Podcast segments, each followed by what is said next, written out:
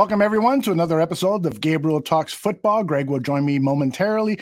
I just wanted to uh, offer up uh, a pleasant uh, Memorial Day to everyone who follows us at the barroom and just everyone in period. And uh, to remind people that this is a very special day that we celebrate uh, our fallen and their families, the Gold Star families. Uh, so, one way we can do that uh, is not just by having great cookouts, uh, but we can uh, send a donation over to the USO. For $29, a donation to the USO will help. Uh, Gold Star families and send care packages to current troops who are out there fighting for freedom.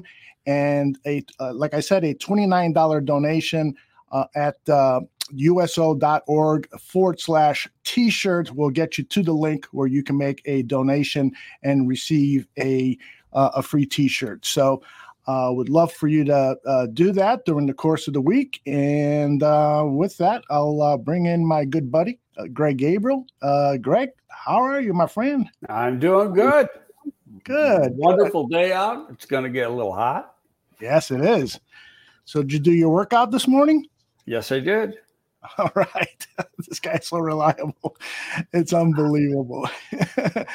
no, right. they and I have to go in later because it on weekends and holidays they don't open until seven. I like getting there at six, but mm-hmm. had to go at seven. Oh, jeep! I was uh, just waking up at around um, eight. I was um, just getting back home at eight. there you go. I got to get into a workout routine. Uh, yes it's something, uh, something's. I need I need some motivation. You know, send me wake me up every morning when you're at the gym and say, "Get your ass up." no, no, no, the motivation is the motivation is that you try to just keep doing it every day. Yeah, you know, and that and then you're going to get pissed off at yourself if you don't. Yeah. So, yeah. And, and a lot of times I'll take one day off a week, so I'm lifting because I lift each time I go. So that's lifting six days a week. But now I've gone eight days in a row. Mm-hmm. So and and I want to, you know, I'll continue that. And then when I I haven't played golf yet this year, but when I start playing golf, then obviously I'm not going to lift on the days I play golf. So. How often do you play golf nowadays during the course? Not not as much as I like to. Yeah, I but hear you. I well, got too many aches and pains from my younger days that you know, doesn't always make golf an enjoyable experience. Yeah. My wife and I live uh, literally two, three uh, city blocks away from in, here in the suburbs, away from Nickol Knoll, uh, where uh, Walter Payton would uh, climb that hill. And there's right. a, a, plaque and a memorial there for him. And so we're planning on getting out there uh, two or three days a week, early in the morning, play nine holes, and then get back here into the air conditioned. All right, we got a special uh, show planned. Uh, we're going to begin a series of uh, uh training camp uh, battles. But before we get uh, and discuss the players involved and, and, get Greg's thoughts on potential training camp battles. But before we get to that, I wanted to ask Greg about his thoughts on Nick Foles being signed by his good buddy Chris Ballard of the Indiana Indianapolis Colts. What do you think, Greg? You know, I, I, think it's a good spot for him. Mm-hmm. It, it's he's going to know the terminology. Now, the offense isn't the exact same thing they were running here the last couple years. It's got bits and pieces of it, but you know, Frank was a offensive coordinator with the Chargers for a number of years, and then he went to Philly, and from Philly he went to uh, Indianapolis. But he goes back and and remember when he was the backup quarterback to Jim Kelly in Buffalo and they had the old K gun offense, the real fast paced offense that got to four Super Bowls in a row. There's a lot of K gun type things that go on in that offense at, at um, Indianapolis. So, but but I think you know that'll be a good place for Foles. Uh, he has a good relationship with Frank. Um, there's no real pressure on him, and mm-hmm. they it gives. I I think he's a quality backup. So I think you know it, it gives them a quality backup if something happens to uh, Ryan. Right. I think it, it's also a signal that they are really, really going to go for it this season. They don't want, if there's an injury with the veteran quarterback that they picked up to be their starter, Matt Ryan, if there's an injury, they don't necessarily want to risk bringing in Sam Ehlinger, who is a good uh, developmental prospect. And they, uh, from reports that I've read, they really like him a lot over there, but they'd rather go with a veteran uh, like Nick Foles in case they need a, a spot starter or somebody to finish a game. Uh, is that your uh, feeling as well? Yeah, I think so. But I also think that, you know, come next April, they may be looking to draft a young guy too. Mm-hmm. You know, because they've gone with the older vet now between Philip Rivers and then Wentz and now Matt Ryan.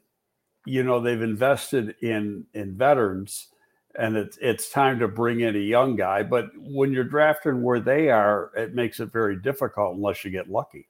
Mm-hmm. Yeah, well, we'll we'll see. I think um, I, think the Colts are primed for a, a very serious run at the at the uh, Super Bowl. So um, they've got all the weapons they need, in my opinion, and they've done. Uh, Ballard has done a sensational job over there. No, he he he does a great job, and and uh, but he's got a real good staff, and he works real good with Frank. So their relationship is superb, and uh, that that's half the battle right there. You got to have a good relationship between head coach and GM. Yep, there you go. All right, let's turn our attention to the Chicago Bears and uh, the camp battle, as I mentioned. And I'd like to start with the safeties, uh, Greg.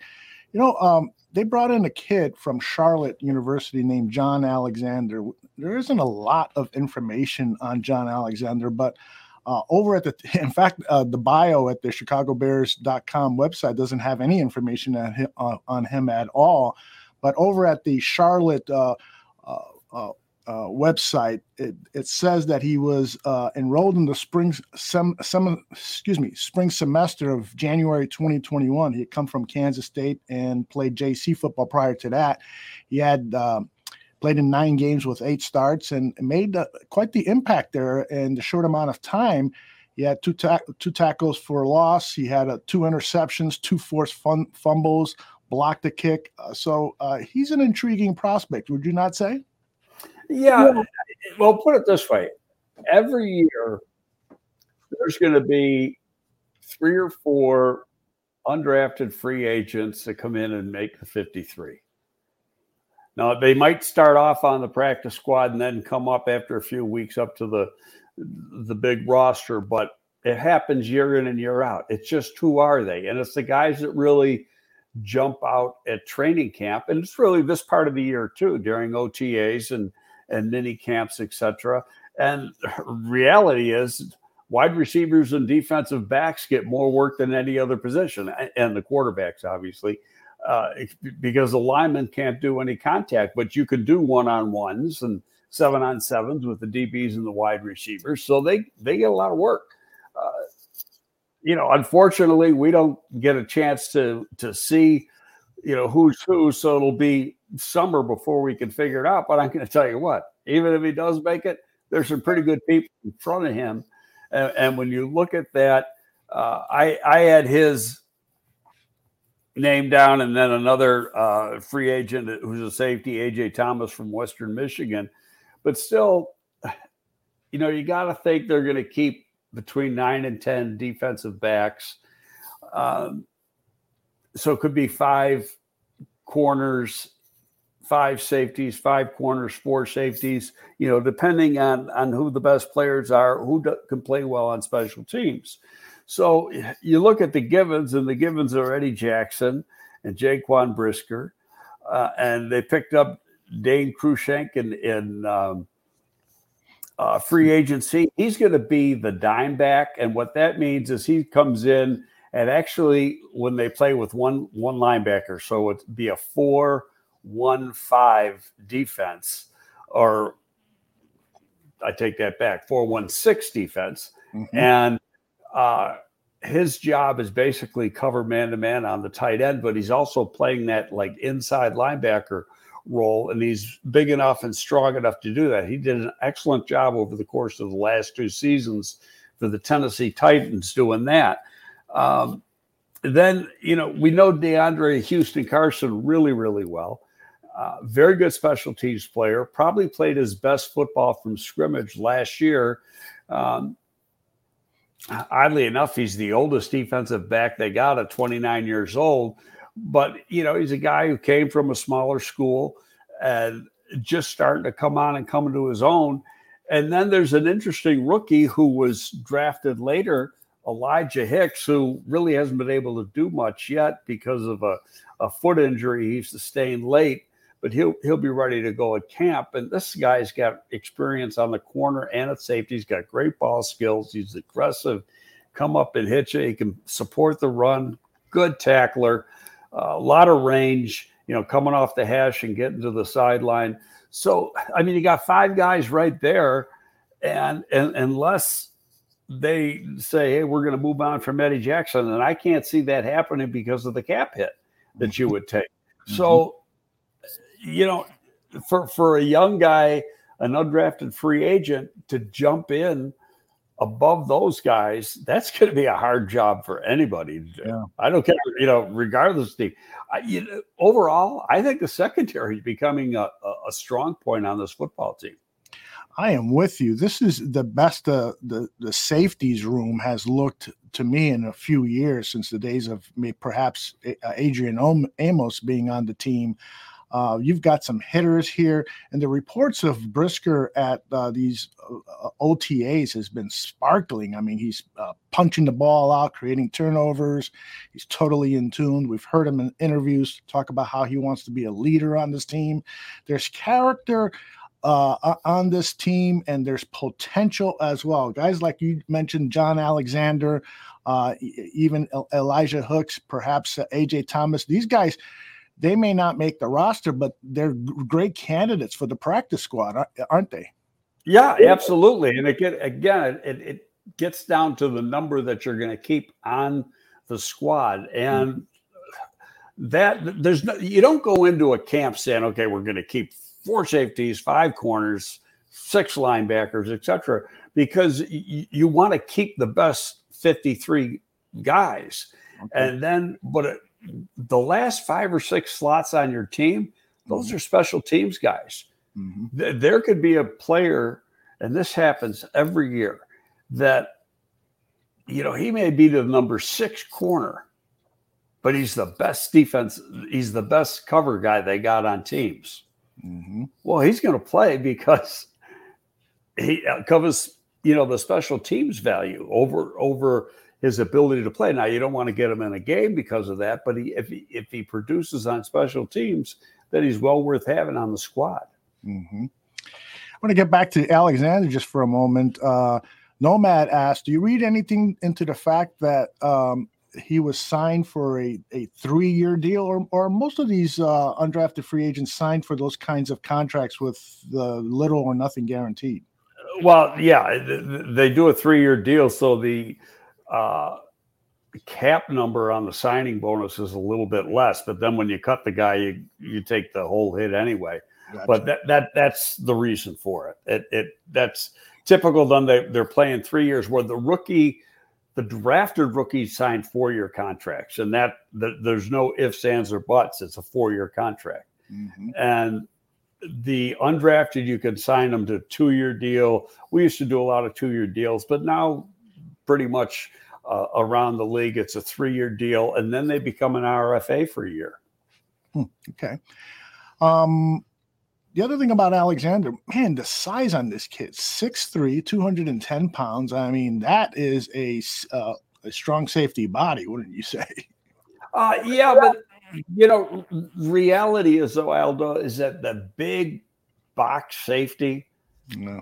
that that 10 years ago, that was the guy you wanted. You, you don't necessarily have these guys. Got to have cover skills. And that's why yeah. Cruikshank, now Cruikshank's about 6'1, 6'2, and 210 pounds, but he is strong enough and physical enough, explosive enough to be able to play that linebacker position when they're playing six DBs. mm-hmm. and and he plays the run good enough. But his man-to-man cover skills, when he's put on a tight end, now he shut down two of the better tight ends in the league at Tennessee late in the season. The one being uh, Kelce with Kansas City. So, you know, he's a valuable addition. It didn't cost him a lot of money. You know, he wanted an opportunity to become a starter, but then you know Brisker became available. And when you're signing guys in free agency, you don't know exactly what you're going to get in the draft. Right. And so, you know, then Brisker became available, and they just took him, and so that might hurt Cruikshank's overall play time, but uh, that's still me. He's still going to be a valuable part of the team, and he is a, uh, has a history of being a very good special teams player, also. Mm-hmm. Yeah, you know, and, and, all of these guys, with the exception of Eddie Jackson, bring some wallop with their hitting, um, and and that is something that I love in defensive backs, the safeties, uh, that you know instill fear in wide receivers going over the middle, uh, keep those wide receivers' heads on a swivel. Uh, these guys can all bring the hurt. Uh, even uh, guys like AJ Thomas and Bopete Keyes, and frankly, I haven't seen t- uh, tons of tape on them, but what I've seen and read, uh, these guys all, can all pack a wallop. They're they're good hard hitting safeties. Mm-hmm. And I'll tell you because we talked about this during the season. Late the, the, last third of the season, maybe quarter of the season, mm-hmm. Eddie Jackson played a lot more physical or better physical football than he had done in True. the earlier part of the year. Yes. You know, so and and now with this new scheme, new coaching staff, uh, you know, maybe we're going to see the Eddie. The hope is we're going to see the Eddie Jackson that we saw early in his career. Yeah, yeah, and you know this uh, uh, uh, the framework of this cover two defense as well as anybody, and uh, so talk to, to us a little bit about the importance of the safety role in this defense and with what you've learned about what Eberflus is going to do and take in terms of taking it from Lovie's 1.0, as you put it, to the 3.0. Uh, what, what are some of the changes we might see with the safeties?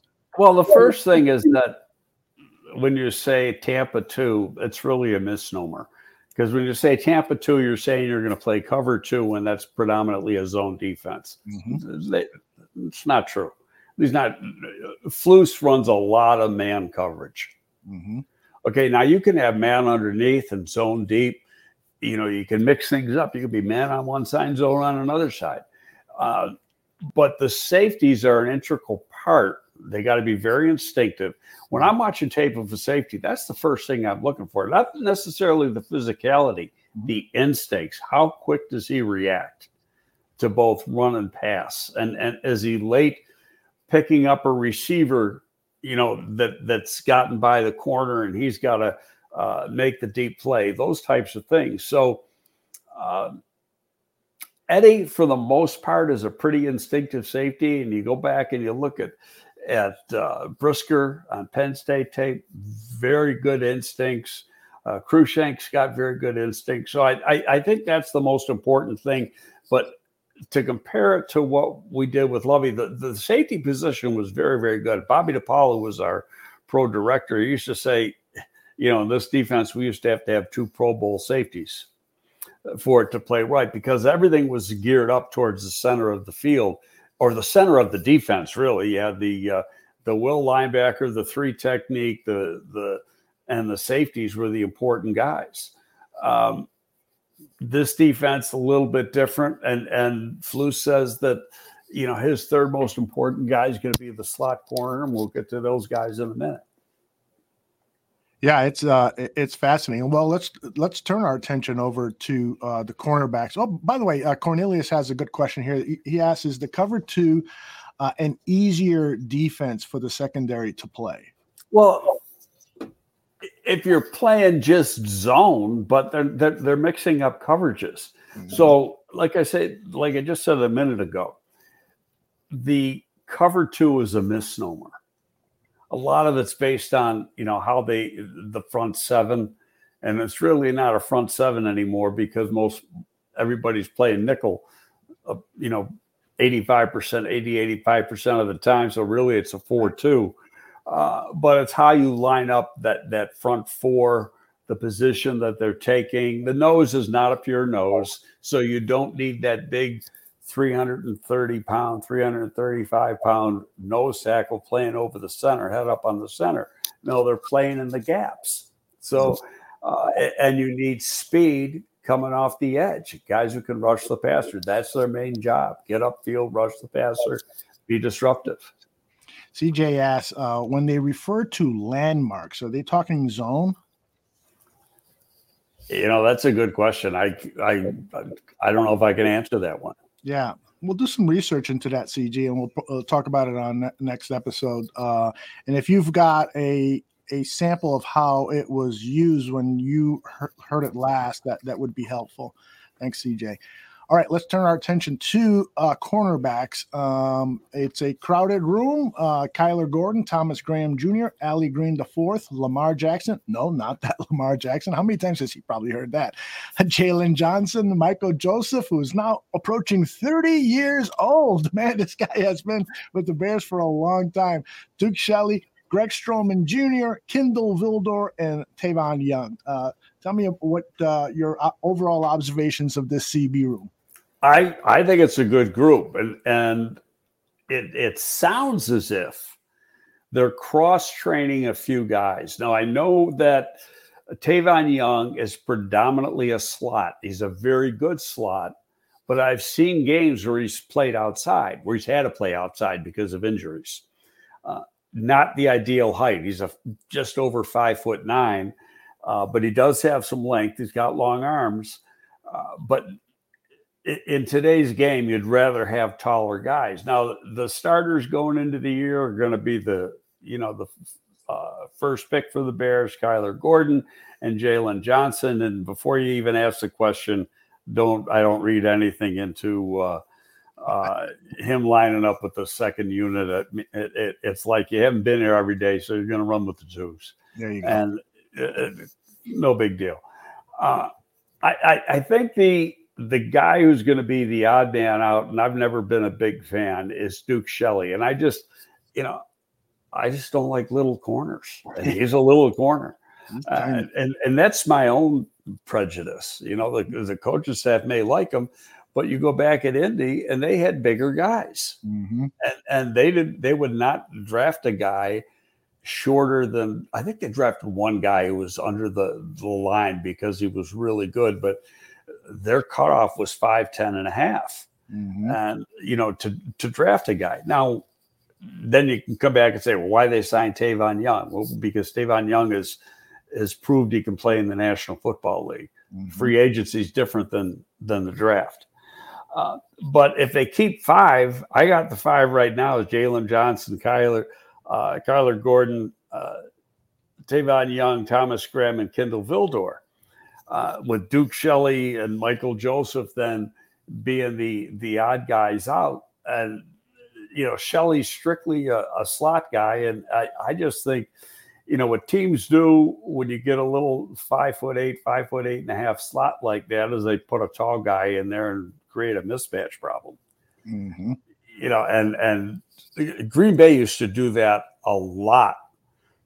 Is is put when when Adams was, was generally an outside receiver, but they'd line him up in the slot to create the mismatch if he had a, a real short slot corner.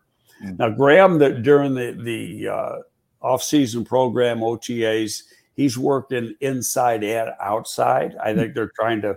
There, there's got to be somebody who can do both Mhm. because of injuries. And I, I, as I mentioned before, Young can play inside and outside.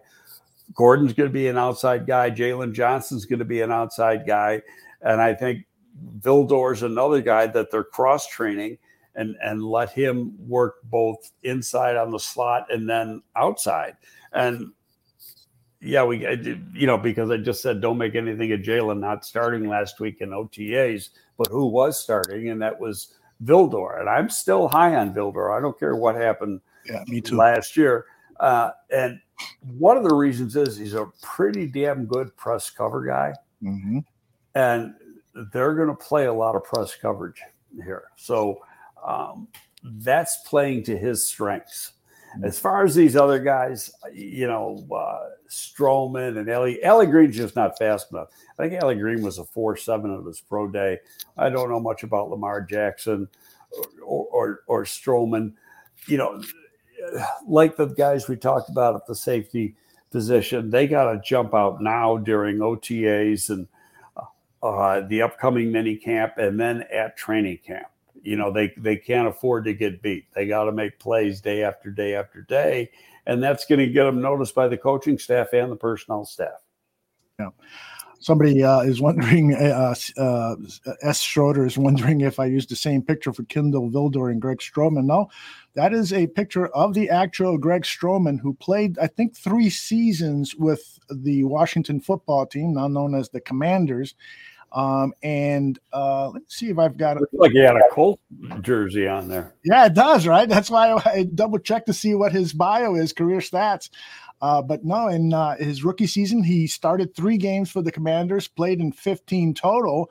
Uh, and uh, and then in 2019, his follow up year, and in 2020, he saw very very little action. So uh, he might just be a camp body, but uh, clearly, I think maybe he has played a little bit with the Colts, and it's not listed in the uh, the Bears website because that clearly does look like a Colts. Uh, yeah, sure. The uh, Michael Joseph is a guy that you know I thought may need a year on the practice squad, and then he's going to make his way up to the varsity. Uh, he went to a Division three school, but he was good enough at that Division three school to get his himself invited to the Senior Bowl. He went to Dubuque, and I don't know if it's Dubuque College or University of Dubuque or whatever, but you know the, the competition that he played against was not very good, but he had the athletic traits.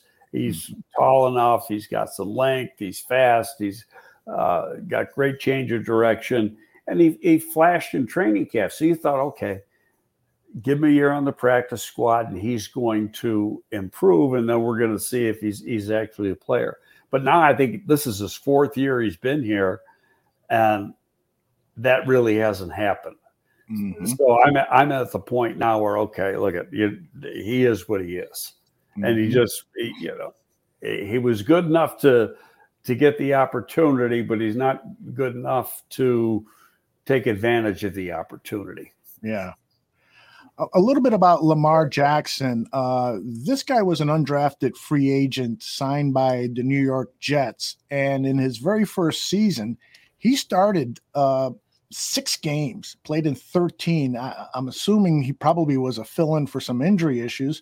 Probably. Um, yeah. And, um, uh, and then in uh, the following year, he played, he was in the entire season uh, in their practice squad. Uh, so, uh, he, but he's he's somebody who's now had some experience. He's had the opportunity to to kind of learn on the practice squad. So he, he, comes with an interesting background and obviously some tools to get a look at uh, here in Chicago. Um, I, I, he's a guy that intrigues me and I, and a guy I want to keep an eye on during training camp. Well, really, although in my opinion, and I'm not really trying to argue with you, to me, it's like that's Michael Joseph. You, you know, you're Michael's played a couple games, gets brought up to the varsity because guys get hurt and he has to play a couple games. And the rest of the time he's on the practice squad. But sometimes that's as good as you are. Yeah. You know, you, you don't have the ceiling to go beyond that that practice squad type player and I think Michael Joseph is 28 or 29 years old this year because he was a he was a 25 year old, 26 year old rookie. Mm-hmm. When you look at it from reality, how much better is he going to get? Yeah, you know, and and now you look at the age too uh, uh of the guys that I think are going to be around. Jaylon Johnson's only 23. Kyler Gordon's 22. Tavon Young is the old man. He's 28. Thomas Graham is 22. Kindle Vildor's 24 that's a young group. It really is. It's a young group, and I I, I think uh, the Bears organization has done a, a super job of upgrading the overall defensive backfield during this offseason. They truly were. I mean, when you look at the analytics, and if you watched every game like all of us have, uh, that that group regressed uh, over the period since Vic Fangio left. Uh, they certainly regressed, and that's I still feel pretty good about Sean Desai as a defensive coordinator, but uh, perhaps he just didn't have the the weapons and the uh, the tools to implement Vic Fangio's type of defensive backfield play uh, that uh, Fangio has made so famous in the NFL. Well, I, I, I think it might be a combination of both. He just you know he's not Vic Fangio, and he just might not been as good. And and don't forget before that he was uh, uh, one of the DB coaches, and, and and just and I'm just trying to be realistic here. Maybe he's not as good as we thought he was going to be. Mm-hmm. You know, very very smart guy, uh, but you know I've been around some pretty good defensive back coaches, mm-hmm. and a lot of it is drill work and the footwork that you're you know that you're doing yeah. uh, so that they become these quick twitch type players mm-hmm. And you got to have that. I, I, and this group as a whole i like it. Just remember you know going into the draft for weeks i kept saying they have to get a corner. Yes you did. And, and, nobody no well, what do you need a for? You got thomas graham. No you got to get a corner. Yes indeed. I think if if anything that we've learned about this uh, new Chicago Bears uh, administration is they really value having depth and having a competition. Now we've heard that, of course, from Ryan Pace and, and others uh, uh, who have been GMs with the, with the Bears. But boy, uh, it's it's really refreshing to to see you know the fact that many of these rooms are loaded with depth and competition and so training camp uh, uh, is going to be a joy to watch if we can get access uh, to the limited amount of tickets that they have for for camp this summer so we'll, we'll keep an eye on that um, overall uh, do you I, you probably haven't had a chance to compare this group with what the Packers and Vikings and Lions have have done? Well, we haven't we haven't seen them, so yeah. you know, it's really going to be until we see them in games. Mm-hmm. Uh, once the preseason starts, and and that'll be interesting too. You know, you only got three games, and it used to be that you had in fact, I don't know if you caught it. Did you see the the the cut down dates and stuff that came out last week? No, I did not. Yeah, well, usually they cut down the week before uh-huh. the the start of the season. Well, there's there's a like a bye week in between the third preseason game and the start of the regular season. Okay. And you know, it used to be you played the third preseason game on Thursday mm-hmm. or the mm-hmm. final preseason game on Thursday. Recall when they were playing four, and then you had you know the following Sunday, uh, you started the season except for the uh, Thursday night opener, mm-hmm. and cut down was on Friday and Saturday, with Saturday being the main cut down day. Well, they've switched that. Okay, so now the third week of the preseason, there's three games. Now there's two weeks between the end of the preseason and the start of the regular season. Mm-hmm. And the cut down is until the following Tuesday. Okay. Okay. So then you're going to have that week of practice, you know, Tuesday, Wednesday, Thursday, Friday. They'll probably give them the weekend off. And then you start uh, game prep the following week for your opening game. Mm-hmm. And so you're going to have two weeks of practice with basically two full weeks of practice with your 53 and your practice squad. Now they'll be making some changes. Mm-hmm. And then, and, and the big change, there's always a big change after week one, usually across the league. Uh, and it's not with young players, it's with older players. And the reason being is just the, the contractual status of an older player. If a vested veteran is on the team for game one, mm-hmm. his contract becomes guaranteed for the rest of that season. Okay. Even if he gets, you know, you cut him after week two, he's still getting his money. But if you bring him in game 2 mm-hmm. he, he's not on the roster game one. You bring him in game two, he's week to week, just like everybody else. That's a nasty little uh, uh, aspect of the game that the owners got away with with the CBA, don't you think? I mean, well, it's been like it's been like that forever. But really, what happened? Oh yeah, for years. But what happens then is that there's guys that there, there's veterans who can play, but you just aren't having them on the roster on on week one. You're going to bring them week 2 Mm-hmm. Okay. and that, and then you don't. And depending, they could be a like a perfect per uh, perfect person is Peters last year. Mm-hmm. You know, they brought him in after game one. Okay, so now he becomes week to week. You give him a four million dollar contract or whatever the hell they gave him, but he's not getting all that money unless he suits up and plays every week. Yeah. Okay. Um, explain to us uh, about the June 1st cuts and why there might be an influx of talent available after June 1st. How does that work? Well, it, it, you, you, every team could designate up to two players with a post June 1st designation. So really it's June 2nd. Okay. Um, in in the Bears case, I think it was Nick Foles and, and Tarik Cohen. Mm-hmm. And the reason that you have the um, that June 1st date is because now you don't take the full hit on the remainder money. It gets spread out over two years. Mm-hmm. So the amortization of, of, of any guaranteed money is is spread over two years. So there's a smaller cap hit this year and and then another cap hit next year. Now, if if if you just want to swallow the, the pill on cutting a guy, you'd cut him before June 1st. Mm-hmm. But now you can cut guys at you know after June 1st, you're going to get hit with part of the guaranteed money and and bonus money for this year, and then the remainder basically gets split in half. The remainder uh, next year, and you know teams will wait. There's guys they you know they've designated their two, but there's others they know they want to get rid of, but they're going to wait until after June 2nd. A lot of times it could happen. You know, you got two more weeks of the off-season program. You're you're done around the 14th, 15th, 16th of June. Uh, you're going to get done then, and then cut those guys then, and not bring them back five weeks later when you open up training camp.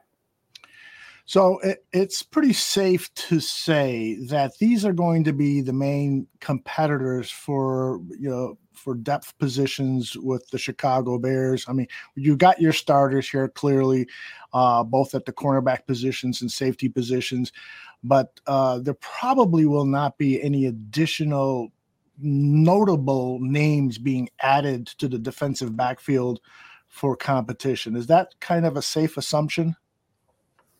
I don't know if it's a totally safe assumption because you can bring in veterans. Yeah. Excuse me, anytime up until camp starts and even during camp.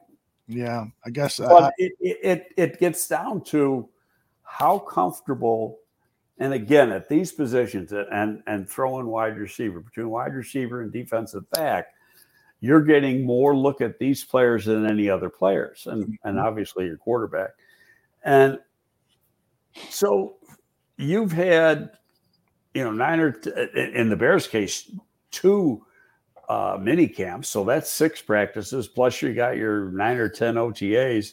And so you've had a lot of practices to get a feel for what these guys have. And, and, you know, they could say, you know what, we need another veteran mhm. or whatever and at, at the end of that period and then bring somebody sign somebody between the end of um, that final mini camp and another three weeks or um, you know between that period and the beginning of training camp at the end of july hmm Okay.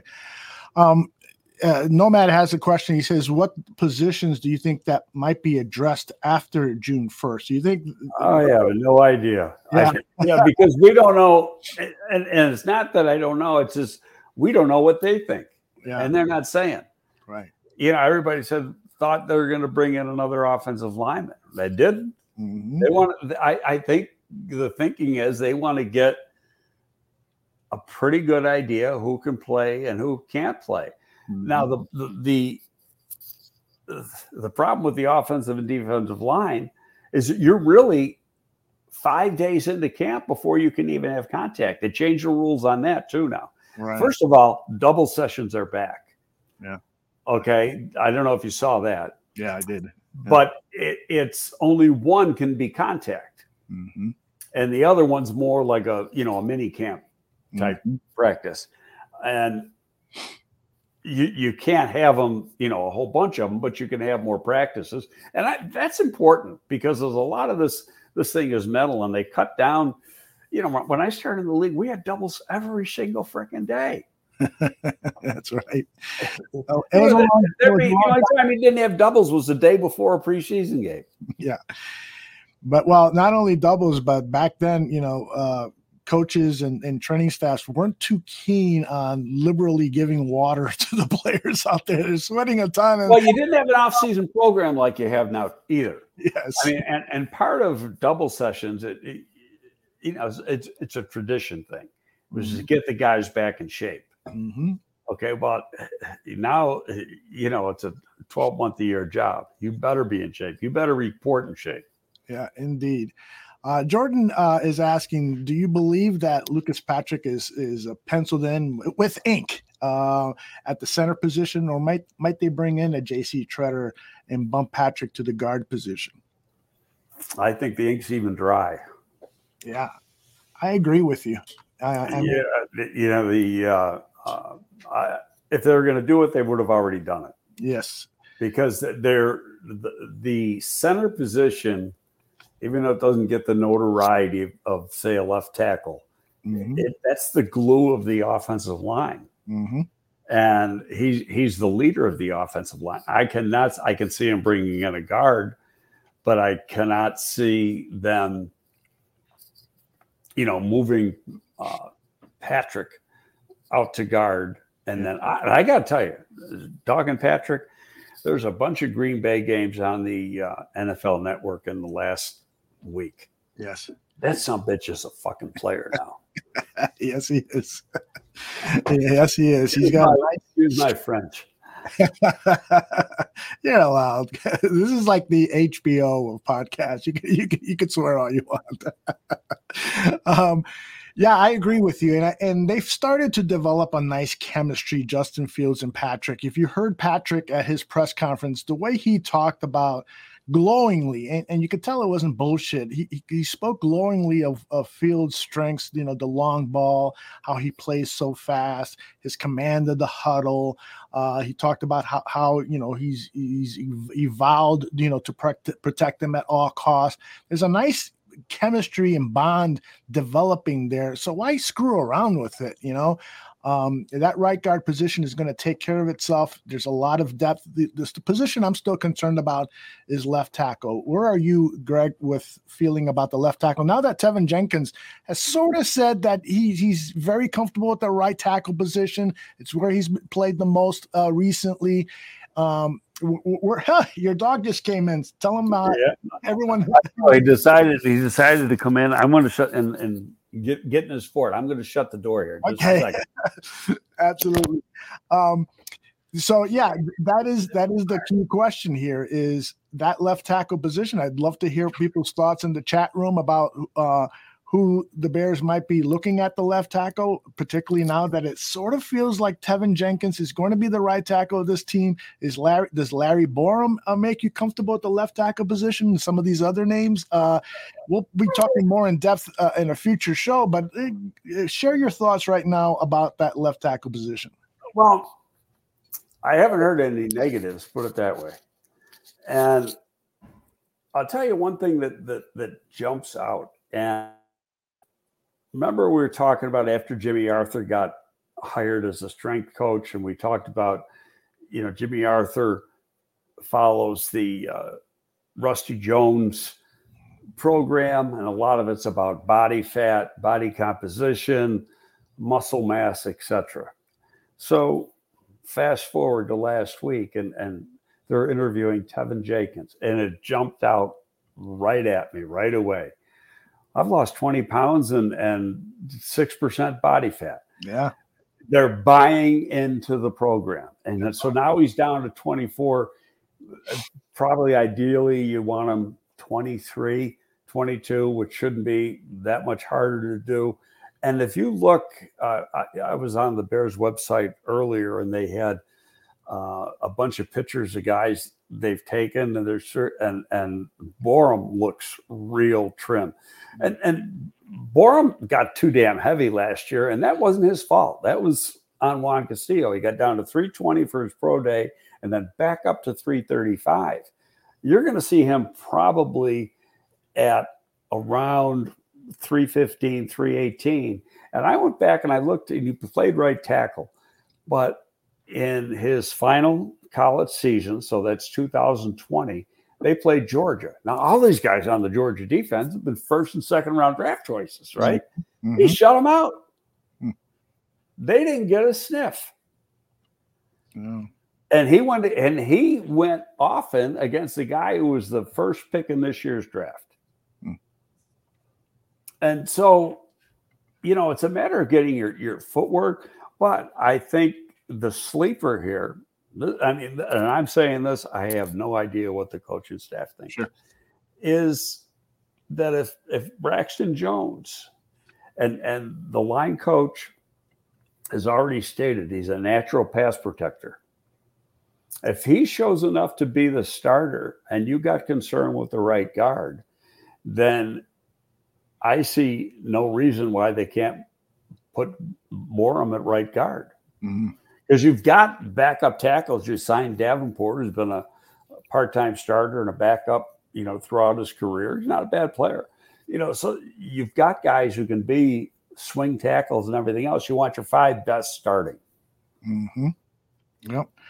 Yeah, I've thought that too, uh, Greg, and uh, so I'm glad that you're confirming my speculation that we might see uh, a right side of the offensive line with those two rookies from a year ago, uh, Larry Borom at the right guard and Teven Jenkins at the right tackle. Well, it's got to it's got to play out. We got to see what what they do in training camp when they actually are getting live, mm-hmm. because it, it's just right now it's more about assignments and and what they can do athletically, etc. But you're still not seeing the pads popping.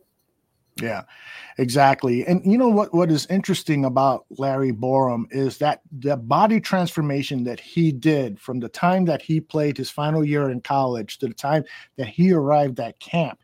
He that at that during that period he lost a lot of fat. He really trimmed down, and I'm sure that uh, uh, this off season he's done even more work on his body.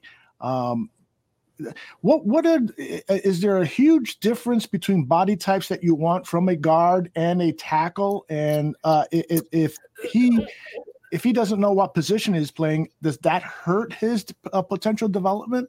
No and and again I, I wanted to watch his tape from college because i went at 350 pounds i wanted to see how good he moved.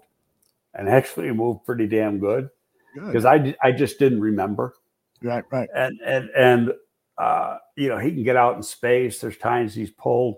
And so now he's 350, 350, 355, and he's doing this. And against the the Georgia defense, I mean, Georgia beats him, obviously, but like I said, he shut those guys down, and there was blocks that he had to do in space, and he didn't have a problem doing that. Mm-hmm. Now, it, in this outside zone scheme, you know, there's going to be times when you got to pull, be able to adjust on the move uh, and, and, make a productive block in space. I think he's well capable of doing it. You know, the, the inexperience is is having not played inside, but you, you look across the league, and a lot of your starting guards were tackles in college. Mm-hmm. Mm-hmm. You know, so you know it's not like they had to play guard in college. Uh, there's some differences, but it's not a huge difference. Uh, somebody's asked about Larry Borom's arm length. Do you recall what that was? I can look that up. Uh, it's like 33 and a half or something. But I'll, I'll tell you what, I last year's arm lengths, I totally throw out. There was no combine. Okay. And we've talked about this. So it was who whatever scout measured him at the pro day, and you don't know if he was right or, or wrong. Mm-hmm. You know, because of the the exact way you do it. Where at the combine you got the same guy doing it, it's done precisely, and so um, like it, like uh, Jenkins had like 33 and a quarter, 33 and a half inch arms. You can look at him; he's got longer arms than that. Mm-hmm. You know, it, it, it's you know, maybe it's because I got a trained eye and I've been doing this for as long as I've been doing it, but I can just look at a guy and tell you, you know, if he's got short arms or long arms. Mm-hmm. Yeah, I, I, bet you can. It's like, you know, somebody like me who's been in filmmaking a lot, we, we see a movie a slightly different than the average person. Uh, and somebody in your business, I bet you, you can tell a lot of things in terms of uh, metrics and measurables just by looking at tape, right? Mm-hmm. Yeah, that's oh, cool. absolutely, and, and and like play speed. I, you know, I don't care if the guy runs four six or four four. Mm-hmm. When you're when you're watching him on the field, and Kevin White's a perfect example. Kevin White was a four three five, but you turn on the tape and he looks like a four six five. Yeah, yeah. Probably uh, didn't uh, know the uh, playbook as well and was playing tentatively. You mentioned oh, exactly you recently exactly. mentioned Tajae Sharpen that he plays faster than his 4.59 or whatever it is, uh, that he plays faster than that. And I think that's an excellent example. Um, do you are, are, you still holding out hope that a, a, guy like Tajae Sharpe could make this team? Uh, not that you're you're hoping for it, but that uh, that he oh, yeah. he's a good yeah. competitor. He's he, look up Pro Football Reference and see how many games he started. He started a lot of games. Yeah. No, he's no, and and he's caught a lot of balls. I mean, he's never had 50 catch seasons, but he's had a lot of 25, 28, 30 catch seasons. Mm-hmm. You know, he's more of a role player, and um, he's a tall guy. And if Getsy's going to be like they they were in Green Bay, he's going to want some tall receivers. Yeah. Indeed. Indeed. And right now, the only tall guy outside of Tajae Sharpe, real tall guy, is uh, Equanimeous St. Brown. Mm-hmm. Um, nine receptions last season with Aaron Rodgers as his quarterback. He did have some injuries last season. Equanimeous St. Brown is the type of player that, well, you know that Getsy likes him, and uh, that's why he's with the Chicago Bears. We talked about this after they signed him. He would. They signed him and Pringle, and if I recall correctly, it was like the same day, mm-hmm. and it was right at the beginning of of uh, free agency, mm-hmm. and Getsy has worked with this guy every day for the last three years. He mm-hmm. knows what he can do. The Green Bay had an excellent receiving corps. Mm-hmm. Okay, he just wasn't good enough to be in that top 3 mm-hmm. you know, of that receiving corps. But their top three was pretty damn good. Mm-hmm. You know, so I, yeah, I think that's a case of he just had to wait for his opportunity. So I'm I'm thinking, and and maybe it's wishful thinking because I go back and I look at his tape at Notre Dame. He's a good football player. He was, and and so I, I'm just thinking that now going into this year and that opportunity is going to be there and and I mentioned this before. You know, there's there's some competitiveness within the family. He's got more talent than his younger brother. His younger brother, uh, Amon Ra St. Brown, caught 90 catches as a rookie last year for Detroit. Mm-hmm. Now, do you think that's sitting real good with Equanimeous right now? no, knowing how competitive that family is, that's that's not sitting well. He wants to beat his brother. There's no doubt about that. Absolutely, and and so I I, I just think that's going to be one of the surprise uh, players in training camp. That all of a sudden, when it all gets said and done, is going to be like this guy could be jumping out, and he's the ideal him and and Tajae Sharpe are, are the ideal X receivers in the scheme. Yeah. What do you make of? Uh, there's a lot of national media people uh, uh, criticizing the Bears wide receiver room, saying there are no. oh, they're criticizing the whole roster. Uh, yeah, yeah, nothing. In fact, I just did a podcast that came up today. Uh-huh. I, I recorded it last Thursday, mm-hmm and uh, uh, what Ross Tucker made oh, a remark oh, on great. Twitter that that that I just didn't agree with, and Adam Rank and myself mm-hmm. both hit him, and and I said that's the typical national media BS, and they mm-hmm. don't understand. So Ross says he goes, well, what what part of my my question was BS on Twitter? And I said, too long of an answer for me to put on Twitter. If you want to have a conversation, I'd be more than happy to. He goes, how about if you do a podcast? Mm-hmm. So I said, okay. So it was Adam Rank and me taking on uh, Ross Tucker, and it we we recorded it Thursday, but it, it just hit today. Oh, we're looking for that. That is out, outstanding. And uh, Adam Rank might be a guest on this very podcast. Uh, yep, yep. He has agreed to come on. He's really a good guy.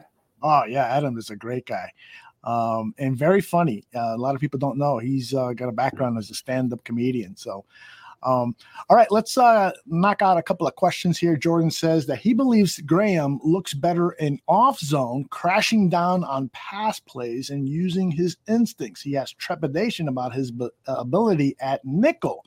Do you have any concerns about Thomas Graham uh, playing? Well, that, that, that's why you have practice. Hmm. Um, He played outside at college. He's got the suddenness that you need to play inside at, at the nickel position. Mm-hmm. So that's and he's got good ball skills. Again, go back to your your college his college tape, and he didn't play in 2020. Mm-hmm. Uh, he he opted out, and so and and that's what hurt him in the draft. Now he wasn't going to be a, a, a, premium round pick, but he got picked a lot later than he probably than his talent said uh, because he opted out that that 2020 season. Uh, but he's got good size, he's got good length, he runs well. Uh, his ball skills are excellent. He's aggressive enough. I know last year they had a problem with his his overall practice habits, whether it was learning the defense or just his overall effort in practice. I can't tell you that. I don't know. Mm-hmm. You know, we weren't we weren't there watching every day, but it's because of that that he was originally put on the practice squad and then didn't get an opportunity to play. Now, obviously, played well when he got that opportunity in the last few games, but that's still a very small amount of video to say this guy's ready to play and be a regular in the National Football League. I like the talent. I like the talent when he was coming out of Oregon. Mm-hmm. But if there was problems with his practice habits, then that's a concern. Now, supposedly he's doing everything right right now, so now we're just going to have to see. I, you know, it's like with a lot of these guys, it's wait and see. Right. The ta- the talent's there, mm-hmm. but you know, m- most guys fail is because they don't live up to their talent level. Yeah, the story I heard regarding Graham is, you know, he he missed I think all of his last season at Oregon because of COVID. Uh, right, he he opted out because of COVID. And so when he arrived at training camp, he was really, really uh, not in the best shape and not really ready for for uh, the faster pace of the NFL. And so he was cut and uh, he had long talks with Ryan Pace. And one of the good things that Ryan Pace did was sent him tape, had open communication with Graham. And by the middle of the season, the improvement was becoming evident in the practice tape, which gave him an opportunity to play. And in his very first game as a Chicago Bear, he did very well. So hopefully, uh, we will continue to see that progress in him. Um, so, uh, and, and Nomad says regarding Kindle Vildor, I think Vildor may be better off in the long run playing slot. I kind of agree with Nomad on this. I, I see uh, I see Vildor as a slot cornerback. I don't think Doug, uh, Duke Shelley is really the guy for that position. Although, um, if I remember correctly, Greg, his last three, four games, Duke Shelley played better. And I remember you actually pointing that out to me, saying uh, Duke yeah, Shelley. he did, but he's still he's still a short guy. Mm-hmm. And I just, and I know the staff doesn't really gravitate toward short guys mm-hmm. because most of the defensive staff came was Indianapolis's last year. Um, I think you got to let it play out. Whether you know, I know Vildor can be a very physical man-to-man guy, and he's got good ball skills. I don't think he's as good playing off as he is just playing press man. So, you know, again, we gotta we gotta watch it play out. And, and these guys, what they're doing in practice is they're moving them around. Mm-hmm. So right now, he's he or at least last week, he was the number one uh, corner on the outside. Him and and and Kyler Gordon. So and then Jaylon uh, Johnson was was running at number two. So last week he was outside. Now this week he could be playing inside, but I know they signed uh, Young because of his. He's got a lot of experience and pretty damn good experience mm-hmm. as a slot corner. But you've got to have a backup. Mm-hmm. You got to have two at every of those positions, and you got to have guys that can play inside and outside. So if Vildor proves he can play both, that's great. If Graham proves he can play both, that's great. Then you got some valuable people. Yeah that uh, entire defensive back uh, room uh, is primed and ready to have some very competitive practices and and in a camp. Uh, I can't wait uh, to see how this all, whole thing turns out. There's talent here at the cornerback position. There's talent here at the safety position, uh, and a lot of it is young talent. So it'll be interesting. And at the start of the show, Greg, you said that there's almost no way that Eddie Jackson is not playing with the Chicago Bears this season. But you, would you be surprised if they moved him either via a trade or you know I doubt they very much they'd cut him, but or maybe even lose his starting spot to one of these guys. Well, I lose the starting spot. I think would come before getting cut, only because I'm looking at the the cap ramifications, and yeah. I don't have it, you know, right in front of me what it would be, but I know you know, he got a huge signing bonus when he signed that new contract a few years ago. And that all, if you get rid of him now after June 1st, some of it gets carried over into next year and, uh, but, and becomes def, uh, dead money next year. But still, um, I, he he's shown he can be a really good player. So I, I, I think he's got to just uh, I'm not going to say that uh, uh, you know it's it it's a question mark.